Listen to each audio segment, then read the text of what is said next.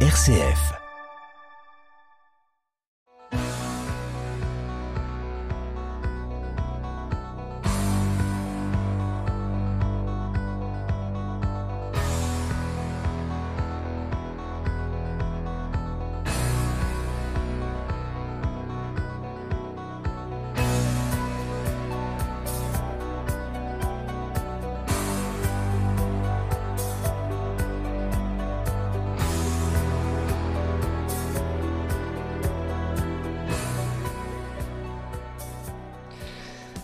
Bonsoir à toutes, bonsoir à tous. C'est avec le même et renouvelé bonheur que je vous retrouve comme chaque semaine pour votre rendez-vous magazine du mardi soir à 19h15 et du samedi suivant à 18h15. On est fait pour s'entendre. L'émission qui est à l'écoute de toutes les actualités sans être sourde à leur caractère parfois dérisoire et qui prône la réflexion sans la prise de tête. Au menu concocté pour vous ce soir, eh bien ma foi, rien de changé. Il y aura non pas un, mais deux invités fil rouge, la chronique atrabilaire, râle donc je suis, le tout enrobé de musique, de très bonne musique, et vous allez très vite comprendre pourquoi. J'espère que votre semaine fut positive, féconde, bienveillante, et encore une fois, j'en suis persuadé, ensemble, nous allons passer la meilleure des soirées qui soit. Ce soir, avec mes deux invités, Anna, Mikulska et Philippe Argenti, couple de musiciens à la ville comme à la scène, formant un duo piano-violoncelle, nous allons oublier le bruit des casseroles de la rue, le 49-3 qui montre ses muscles, la réforme des retraites pointées zéro par beaucoup de Français, pour évoquer de plus douces notes, celles d'une musique qui plus que jamais adoucira les mœurs, une musique classique, réparatrice et fédératrice. Anna Mikulska, polonaise, Philippe Argenti, franco-espagnol, n'aiment rien tant de par leurs racines, leurs sensibilités respectives, que de proposer une musique cosmopolite, ouverte sur le monde sans préjugés. Le couple nous parlera de ses tournées européennes, de son rapport favorisé avec le jeune public et expliquera peut-être aussi d'où vient sa vocation. Avec eux, nous évoquerons en outre l'association Les Clés du Classique et l'association Musique et Patrimoine en Vienne et Gartan, vivier de jeunes talents à promouvoir et conquête musicale d'un territoire rural pas toujours bien loti en musique. Allez, sortons les partitions et mettons-nous à la portée de ce duo. Anna Mikulska et Philippe Argenti, bonsoir. Bonsoir. Bonsoir. Soyez les bienvenus dans En effet pour s'entendre. Merci, beaucoup.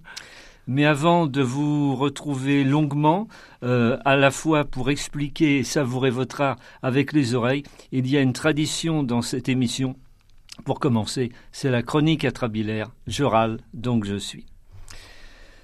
Le 24 avril, on a célébré, fêté n'étant pas à coup sûr le bon mot, la première année de la réélection d'Emmanuel Macron. Oui, il y a un an, l'époux de Brigitte empêchait de nouveau Marine Le Pen de briser son fameux plafond de verre. N'empêche, depuis ces douze mois, c'est plutôt Macron qui aurait cassé du verre à gogo, brisant moult miroirs, ce qui, on le sait, porte malheur, miroirs ne reflétant certes plus de futures retraites apaisées. Aujourd'hui, certains seniors se sentent bons justement pour la casse, pourtant le 49.3 les a lourdement et virtuellement rajeunis. Dites 33 pour valider votre passeport pour 64 ans. Bref, la cote de popularité du chef de l'État est au plus bas, plombée par cette réforme des retraites massivement rejetée par les Français. Ces derniers déplacements en province ont été une catastrophe le boss d'Elisabeth Borne se faisant insulter, vilipender jusqu'à plus soif chameau de pauvre. Pourtant, l'ex-banquier continue d'ignorer ses citoyens récalcitrants, lui refusant désormais tout découvert. Il préfère payer sa popularité en monnaie de singe. Oui, c'en est plus que troublant et dérangeant, le sphinx jupitérien méprise les griffes, sans pour autant faire patte de velours. Non, son truc à lui, ce sera à vrai dire moitié la méthode Coué, moitié le sketch de Danny Boone. Je vais bien, tout va bien, et ne comptez pas sur lui pour démissionner, on verra ça dans quatre ans. Ah mais. Emmanuel Macron a ainsi répondu hier aux questions de onze lecteurs du quotidien Le Parisien aujourd'hui en France. Autre sketch, là, de Muriel Robin, en substance, un problème, pas de mon côté au moins, même si, ses administrés voient la vie en noir, mais très très noir, vraiment très très noir. Fidèle à son image de marque, d'homme que rien n'arrête dans son avancée souveraine, le président de la République a déclaré dans cette interview Ce qui m'importe, c'est que le pays avance. Fin de citation. Bonjour, la formule langue de bois de l'ébéniste en chef qui fait table rase de bien des griefs. Toutefois, figurez-vous qu'on peut gagner une course, politique ou sportive, battre des records et pas seulement d'impopularité en allant à reculons. Fini en effet le en même temps, voici venir le en arrière tout, vous promettant les sommets. Macron, fan ostentatoire de foot, consolant Mbappé agacé le soir de la défaite française de la Coupe du Monde, n'a pas su visiblement saisir la balle au bond de l'actualité sportive ou ne l'a pas suivi ce dernier week-end?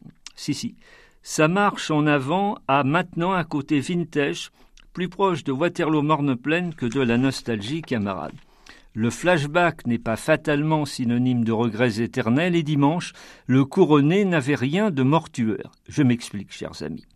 Ce dimanche 23 avril, lors du marathon de la Drôme à Saint-Paul-les-Romans, un athlète a battu le record du monde du marathon en marche arrière. Il a réussi à gagner son pari fou en battant donc l'ancien record du monde jusqu'ici de 3h38 en passant sous sa barre en courant à reculons. Guillaume de Lustrac, dromois de 29 ans, a réussi haut la main, ou plutôt haut le pied, avec un temps de 3 heures et 25 minutes. Le chrono a remis les pendules à l'heure à un moment où l'on est tous un peu déboussolés. Ah, la course en arrière, la machine à remonter le temps, effacer tous nos soucis d'aujourd'hui, les voir se peloter dans l'hier pour oublier nos hivers intérieurs, printaniser notre présent en berne avec un passé reprenant à l'air. Oui, pour oublier notre société à bout de souffle, courage fillon, comme disait Jules Renard, mais à reculons. Ma foi, force de reculer, on va retomber en enfance, voire devenir des bébés pleins d'avenir qui sait. Des bébés, mais si c'est pour de nouveau pleurer, ça se discute. Pourquoi je vous dis ça? Tout simplement parce qu'au Japon, le festival des bébés sumo en pleurs est de retour après quatre années de pandémie abstinente. De fait, samedi dernier, des dizaines de bébés se sont affrontés dans un rituel traditionnel japonais appelé sumo en pleurs, censé apporter la bonne santé aux enfants. Dans cette compétition, pour le moins congrue, 64 bébés, le visage déformé par les larmes, s'y sont opposés avec Han dans un temple de Tokyo. Le sumo des pleurs est organisé en effet dans les sanctuaires et les temples à travers tout le Japon et attire bon nombre de spectateurs. Accompagnés par leurs parents, des bambins portant le traditionnel tablier de cérémonie des lutteurs sumo en ont décousu, par exemple, dans ce temple en vue à Tokyo. Le bébé gagnant devant être celui qui fondra en larmes le premier. Pour les y encourager, des employés se baladent autour d'eux portant des masques de démons, espérant ainsi leur faire peur. Cependant, les règles peuvent varier d'une région à l'autre du Japon, dans certaines à l'inverse, le premier à pleurer est le perdant. La mère aficionado d'un bébé de huit mois n'en démord pas.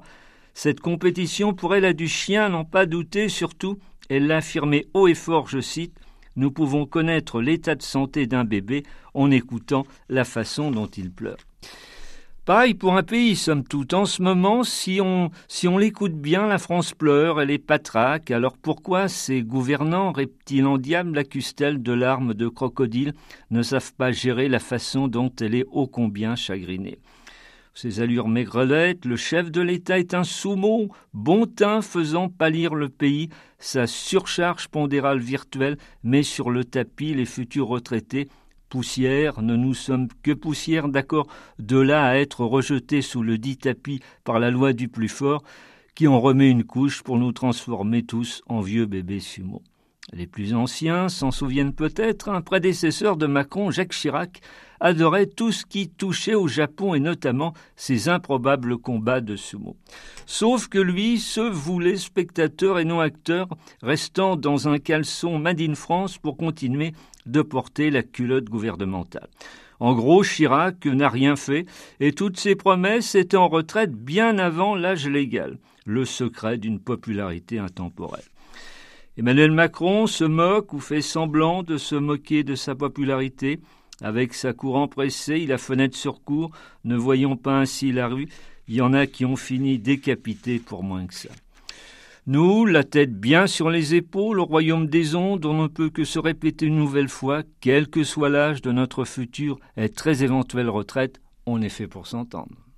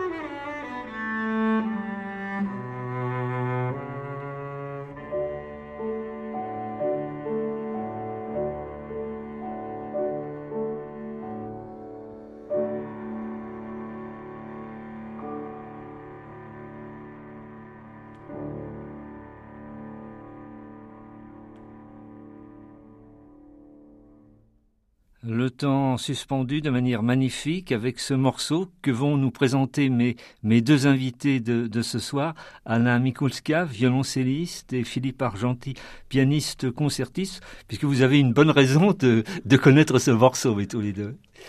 Qui veut parler?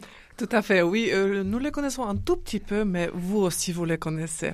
Ça, c'était le Chopin cliché, ce Chopin que tout le monde connaît, Chopin champion des salons, des petites euh, euh, gourmandises des salons parisiens. C'était le nocturne numéro 2, opus 9, donc une des pièces les plus connues de ce compositeur, qui était réécrit pour violoncelle et piano déjà à l'époque de Chopin par François Servet. Et cet extrait de quel album, Philippe? Pardon C'est extrait de quel album Alors, c'est l'opus 9 numéro 2. C'est vraiment les, les, les premières, euh, les premières cinq années d'un Frédéric Chopin qui arrive à l'âge de 19 ans, de 19 ans à Paris. Donc, il euh, faut, faut s'imaginer un Chopin qui arrive et qui, euh, qui n'est pas connu en tant que personne, mais qui est connu déjà en tant que pianiste. Son, sa, sa carrière brillante et époustouflante polonaise à la cour déjà le précède. Et quand il arrive à Paris, on l'attend. Alors lui, il ne sait pas à quoi s'attendre, mais on l'attend. Et quand il arrive, arrive, eh bien, il faut tout de suite euh, euh, montrer de quel bois il se chauffe. Bon, on peut peut-être rappeler le titre de l'album aussi, mais pour nos ah, auditeurs. de cet album-là. De cet album-là, bien sûr. oui.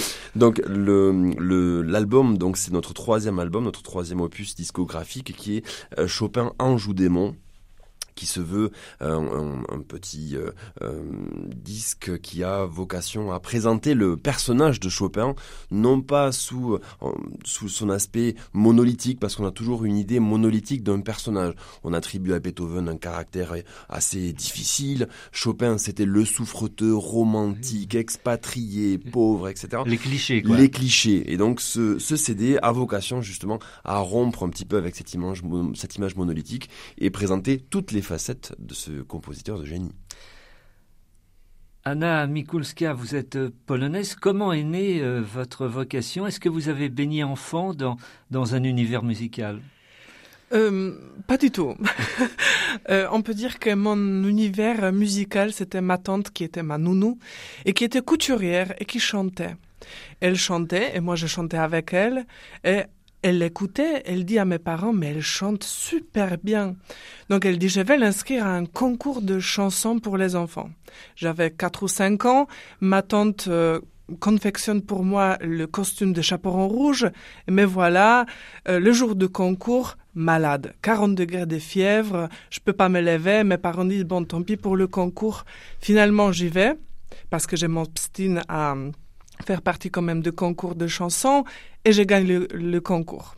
La pianiste qui m'accompagnait ce jour-là au piano dit à mes parents, écoutez, si elle, si malade, s'obstine à faire le concours, elle monte sur la scène, elle chante, elle gagne le concours, elle va être sûrement artiste. Donc mes parents, oui, oui, bien sûr, bien sûr. Ma tante, si, si, elle va être artiste, elle va être musicienne. C'est donc encore une fois ma tante qui pousse mes parents à m'inscrire à l'école de musique. Et puisque j'avais un bon oreille, fallait me donner un instrument à cordes, à cordes frottées. Et puisque j'étais déjà plus grande que les autres filles, c'était le violoncelle qui m'a été donné. Et finalement, c'était un super choix parce que je suis tombée amoureuse de cet instrument dès le début. Euh, Philippe, euh, vous êtes euh, franco-espagnol et, de votre côté, j'ai vu quelque part, on est boucher charcutier depuis cinq générations. Comment la musique est venue à vous dès lors? Puis encore, c'est non seulement de cinq générations du côté du père, ah. mais du côté de la mère aussi. Il y a déjà mes grands-parents maternels qui eux-mêmes étaient les bouchers charcutiers du village voisin. Donc euh, là, moi, la musique, c'est arrivé un peu comme euh, un cheveu sur la soupe, euh, puisque j'ai grandi dans les montagnes, dans les Pyrénées orientales, où la musique n'est pas du tout présente, si ce n'est au travers des, des, traditions musicales catalanes. mais le, pour nous, le, quand on est quand on est jeune dans les Pyrénées, c'est le sport vraiment qui prend euh, la dimension euh, immédiate et, logique. Donc c'est du vélo, du ski, euh, ce dont j'ai fait à profusion, voire à outrance, et, tellement à outrance que je faisais beaucoup de compétitions. Il y a une époque où le dopage faisait beaucoup parler de lui. C'est ça m'a beaucoup dégoûté un petit peu de, de cette de cette de cet aspect-là, m'a dégoûté un petit peu du sport de haut niveau. Et donc après euh, quelques mois, années passées un petit peu désœuvrées à ne pas savoir trop quoi faire, parce que le sport a au moins cet avantage que c'est ça qui m'intéressait là-dedans, c'est que le sport euh, prend captive tout votre euh, votre corps et votre esprit. Et quand on arrive à, un certain niveau, évidemment, c'est c'est quotidien, c'est permanent, c'est obsessionnel. Et donc il, il, me fallait trouver quelque chose qui puisse nourrir à la fois mon esprit et mon corps aussi. Et un jour, une amie me fait écouter la sixième rhapsodie de Franz Liszt que jouait sur un enregistrement Georges Xifra. Qui est devenu sans le savoir, puisque je crois qu'il était déjà décédé à l'époque, donc vraiment sans le savoir, il est devenu un petit peu le, le mentor, le, le, je sais pas, le, la pierre de Sisyphe, de Sisyphe, et donc euh, je me suis dit c'est absolu, c'était une évidence, je voulais faire, euh, je voulais être capable de faire ça, je voyais que c'était ça qui me parlait le plus, et je voulais arriver un jour à devenir musicien, pianiste, et donc heureusement personne ne m'a dit que c'était impossible. Et quelle formation vous avez suivi Et quelle formation? Eh bien, pendant euh, un an, j'ai euh, euh, travaillé un petit peu tout seul avec cet ami qui était un petit peu pianiste, qui était pianiste aussi, qui est aujourd'hui professeur au conservatoire de Perpignan. Et je lui ai dit quoi faire pour faire quelque chose de, de, ça, de ma vie, faire de ma vie la musique. Elle m'a dit, ben, il faut que tu rentres dans un conservatoire. Donc me voilà parti en cachette au conservatoire de Perpignan. Euh, je rencontre des professeurs qui euh, ne savent pas quelle sauce me manger. Donc ils me mettent dans un cours euh, moyen avec des, des, enfants forcément, puisque je ne savais pas lire la musique, j'avais très peu de connaissances. Et, et de là, à la fin d'une année passée avec une très bonne professeure qui m'a beaucoup, beaucoup aidé déjà à l'époque, je lui dis alors, Marie-Christine, qu'est-ce que vous pensez? Est-ce que vous pensez que je peux faire quelque chose de ça? Et elle m'a dit, écoute, tu as fait cette année beaucoup plus que ce, euh, que ce qu'on espérait. Euh, et surtout, elle m'a dit cette phrase, tu as fait beaucoup plus que ce que tu pouvais avec ce qu'on t'a donné. Et donc je me suis dit, là, il faut que je trouve le moyen qu'on me donne plus. Alors je suis parti à Paris, voir, euh, j'ai rencontré une professeure euh, qui m'a donné des cours particuliers. C'était un petit peu, ça s'appelait Rita, hein, Rita Zerbib, et c'est ben, la cause des désespérés, hein, Rita. Donc elle, Rita, oui. elle, n'est-ce pas, elle portait bien son nom, et donc elle, elle m'a enseigné six jours par semaine, une heure par jour pendant 18 mois. Et de là, ben, euh, j'ai beaucoup, beaucoup travaillé. Évidemment, c'était du 10 heures par jour, tous les jours jusqu'à euh, jusqu'à ne plus avoir de sous. et donc, après, euh, en rentrant, j'ai eu cette chance incroyable de rencontrer une des rares élèves de Georges Xifra, hein, la personne de Anouchka chez Dorostopchine, qui habitait à côté de Perpignan et qui, elle, m'a donné un petit peu cette, cette fibre-là de Xifra, de, de la musique, euh, musique populaire, de cette, cette fibre incroyable qu'avec Xifra pour, pour transmettre l'émotion pure dans la musique. Et de là, ça m'a un peu propulsé. Et après, par des, des rencontres aussi très, très opportunes, très miraculeuses, je rencontre une, une des plus grandes pianistes russes exilées aux États-Unis, Oksana Yablonskaya, qui me fait rencontrer un ami à lui, à elle, pardon, qui est euh, Stanislav Pachekin, qui enseigne à Barcelone me voilà à Barcelone au conservatoire supérieur. Et là, ben, je fais mes classes comme tout le monde. D'abord, euh, je, passe tous, les niveaux en accéléré pour apprendre le maximum de solfège, apprendre à bien correctement lire la musique. Et de là, je fais le supérieur. Et euh, je finis par passer mon prix au conservatoire supérieur de musique du lycée de Barcelone. Donc finalement, si on comprend bien, sans nos pages, vous auriez pu devenir un, sportif de haut niveau et, la musique aurait perdu un grand talent. Je ne sais pas, mais en tout cas, euh, je ne sais pas si un grand talent. En tout cas, j'aurais perdu cette opportunité incroyable que de faire de, la musique ma vie. De par vos origines et tous les deux, vous avez une vision de, de la musique très, très cosmopolite. On, on voyage beaucoup de pays en pays avec vous. Tout à fait. On peut dire que euh, la musique, c'est finalement un langage, une manière de communiquer avec le public. C'est le public qui nous intéresse le plus, c'est les rencontres. Et bien évidemment, ça va aussi avec le voyage, puisque c'est là où on peut rencontrer les gens qui vivent différemment, que ça commence à être euh, encore plus intéressant, même si hum, rien que la France, elle est tellement varié euh, selon les régions où on va. C'est vraiment extraordinaire. Euh, tous les lieux qu'on visite, toutes les personnes qu'on rencontre déjà en France, pour nous, c'est déjà un voyage exotique. Et donc, euh, souvent, pendant les concerts scolaires, les enfants nous posent la question, alors, quel est le pays que vous avez préféré de tous les pays que vous avez vus? Et nous, on répond toujours, bah, c'est la France. C'est aussi pour ça qu'on habite en France, parce que la France, c'est vraiment un pays extraordinaire et le plus beau qu'on a jamais vu, alors qu'on a vu quasiment tous les pays d'Europe. On a vu la Chine euh, en une grande partie, euh, la Tunisie, les États-Unis, et on revient toujours en France. Justement, est-ce que, vous trouvez qu'il y a des publics plus réceptifs ou plus difficiles que d'autres selon le pays? Philippe? Alors évidemment, la musique classique, c'est une musique qui est occidentale, donc c'est une musique qui est euh, proprement de notre continent. Donc dès lors qu'on va s'éloigner un petit peu de, l'Europe, euh, la, curiosité va primer sur euh, la réception par les émotions, mais au, demeurant, évidemment, où qu'on aille, la musique classique, même on est allé en Chine, on parlait pas le chinois, on a joué une quinzaine de concerts en tournée. On est allé aux États-Unis aussi, euh, jouer des, jouer des euh, en tournée. On est allé en Tunisie, et ce sont trois pays aux cultures extrêmement différentes, même si même si on peut associer les États-Unis à l'Occident, mais euh, dans dans tous les cas, la musique classique avait produit quelque chose. Il y a, une réception qui euh, qui nous fait percevoir que le son, la vibration et cette harmonie qui est la nôtre touche directement au cœur. Tous les publics qu'on touche dire qu'il y a un public plus réceptif que les autres, je pense que ce sont les enfants en fait qui sont les plus réceptifs puisqu'ils sont sans filtre et, euh, ils reçoivent la musique avec euh, une euh, ben, sans filtre. Donc dès lors que dès lors qu'ils voient, alors il faut que ce soit en présentiel évidemment, mais nous qui allons dans les dans les écoles avec nos instruments, dès lors qu'ils ils, ont la possibilité de ressentir cette vibration que produisent nos instruments, immédiatement ils ont ils ont des, des émotions qui se déclenchent en eux, qui sont le plus souvent euh, pour la première fois, puisqu'ils n'ont pas forcément eu euh, l'occasion d'écouter ça avant. Et ça déclenche vraiment un, flot d'émotions qui est vraiment euh, jouissif chez eux et chez nous, du coup. Anna, vous voulez rajouter quelque chose? De mon point de vue, je dirais que ce n'est pas la manière de, recevoir la musique classique qui est différente, mais c'est la manière de réagir. Les codes sont un peu différents selon les pays et même selon les régions. Déjà, en France, on voit la différence de, la réaction immédiate du public. On, on, le ressent immédiatement. Quand on monte sur la scène, on sait exactement avec quel public euh, on va passer euh, l'heure et demie. Euh, mais finalement, après le concert, on discute avec eux et les retours sont très semblables. Euh, Anna et Philippe, donc vous avez fait de, nombreuses tournées européennes. Est-ce que vous avez déjà connu une galère, un imprévu, un imprévu dans un concert qui aujourd'hui vous fait rire, mais pas du tout, du tout sur le moment? Je vous vois sourire tous les deux. C'est oui, à mon avis. Bah, à chaque fois. À chaque fois, à chaque voyage, il y a quelque chose qui se passe qui n'est pas prévu, qui est sur les moments difficiles.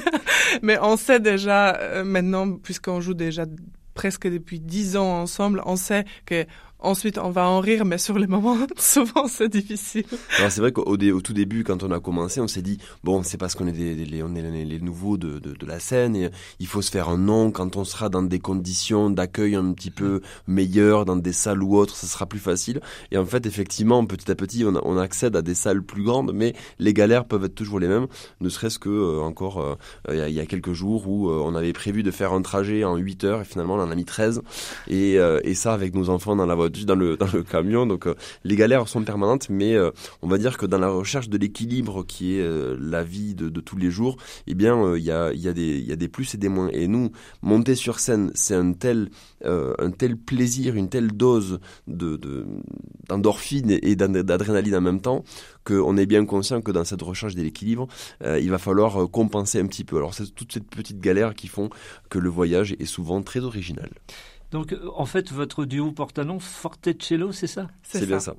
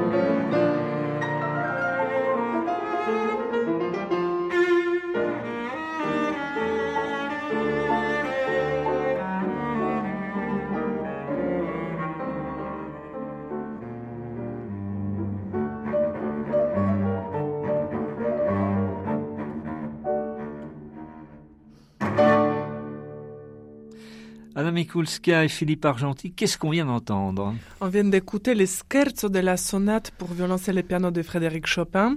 Ce scherzo qu'il a écrit en pensant à ces deux patries, la Pologne et la France. Donc on a eu la première partie avec une mazurka bien peps et bien accentuée, puis qui passe vers une valse bien française et qui revient vers la Pologne. Et donc c'est la dernière pièce que Frédéric Chopin a écrite dans sa vie. Donc il est un peu nostalgique, il est mature, il est sérieux et donc il pense à ces deux patries, la France et la Pologne. Et il y pense que la petite anecdote, c'est qu'il est euh, à la fin de sa vie et il a été déçu par la Pologne qu'il a dû quitter, par la France qui ne lui a pas donné la carrière qu'il aurait imaginé avoir. Et donc, euh, deux dames se disent, euh, tiens, on va l'amener à Londres, on va lui faire faire une tournée en Angleterre, mais il est déjà très malade, hein, il est déjà très atteint, des, très atteint des poumons, et on va lui faire faire une tournée en Angleterre, et là on est sûr qu'il va connaître un succès. Il va en Angleterre, c'est pas non plus le succès escompté. Et puis il fait un temps épouvantable, il pleut, il a froid, il est malade, terriblement malade des poumons, donc ça n'arrange rien sa situation. Et donc cette, euh, cette, euh, cette vision qu'il a de la France et de la Pologne, il l'a encore en exil une énième fois il était en Pologne, il, est venu en France, il a vécu en France la, moitié la deuxième moitié de sa vie. Et là, il se retrouve en Angleterre. Et une fois de plus, c'est l'exil de l'exil de l'exil. Il en peut plus, il est vraiment au bout. Mais malgré tout, ce scherzo a une, pêche, une, une énergie incroyable. Et c'est là qu'on voit vraiment l'énergie vitale qui a animé ce compositeur, ce pianiste, jusqu'au bout, jusqu'à la dernière minute de sa vie. Alors, on va peut-être revenir un moment à, à, la question précédente parce que vous me parliez du, d'une anecdote vraiment galère, galère, euh, Anna. Oui, c'est vrai, parce qu'on a eu le temps de revoir quand même plusieurs situations. On a eu, euh, euh, bien évidemment, les trains loupés, les bagages oubliés ou perdus. On a eu une fois un concert avec un corset pour mon dos, donc le corset orthopédique sous la robe de concert et avec un beau sourire toujours. Et un lumbago horrible. un lumbago horrible qui m'a plié en deux juste avant le voyage vers la Tunisie. Mais euh, euh, finalement, on a constaté que le numéro un, c'était quand euh, on arrive pour le concert qui, qui était à 15h30, on arrive à 11h à l'église, je ouvre le violoncelle, je commence à m'accorder, on commence à jouer et le violoncelle, il fait Mouah. Aïe, aïe, aïe. Et en fait, il s'est ouvert, il était ouvert de... Fendu. De, fendu de, de, de haut en bas. La caisse derrière s'est ouverte, donc il n'y avait absolument rien à faire. On était loin des villes. C'était dimanche matin, donc il n'y avait aucun luthier qui répondait au téléphone. Donc là, c'était vraiment la, la course contre le temps pour trouver un autre violoncelle pour 15h30. Et par miracle, on a trouvé on a trouvé, alors euh, il y avait euh, dans l'organisation une jeune fille euh, qui avait des amis au CNSM à Paris, au conservatoire, qui se dit, attends, je, je dois connaître quelqu'un qui doit enseigner à Nevers ou à Bourges. Alors elle appelle le contact qui est à Paris qui dit, alors je n'y suis pas, mais j'ai une élève qui, qui enseigne maintenant, donc elle appelle sa prof, sa prof lui dit, j'ai une, élève qui enseigne maintenant à Nevers, donc elle donne le numéro de l'élève. l'élève s'avère être effectivement aussi une amie de cette jeune fille, et lui dit, écoute, j'ai un concert, je peux pas prêter le violoncelle à ta, violoncelliste. Par contre, j'ai une élève, elle a un bon violoncelliste, il était, euh, il a été révisé chez le luthier de, Bourges il y a quelques jours. Donc, euh, appelle-la. Alors, cette jeune, cette dame, pardon, est euh, pasteur de l'église protestante de, Nevers.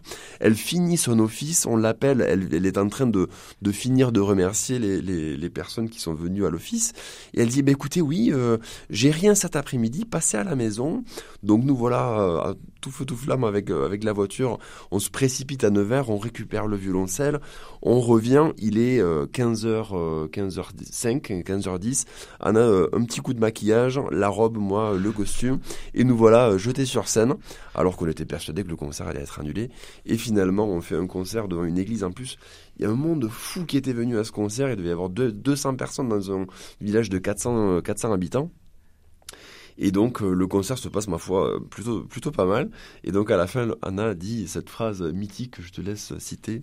Que j'ai fait une course de Formule 1 avec une C3. Anna et Philippe, euh, il nous reste moins de six minutes. J'ai encore quelques questions à vous poser. on pourrait peut-être dire un mot de deux associations qui vous tiennent à cœur. D'abord, les Clés du Classique.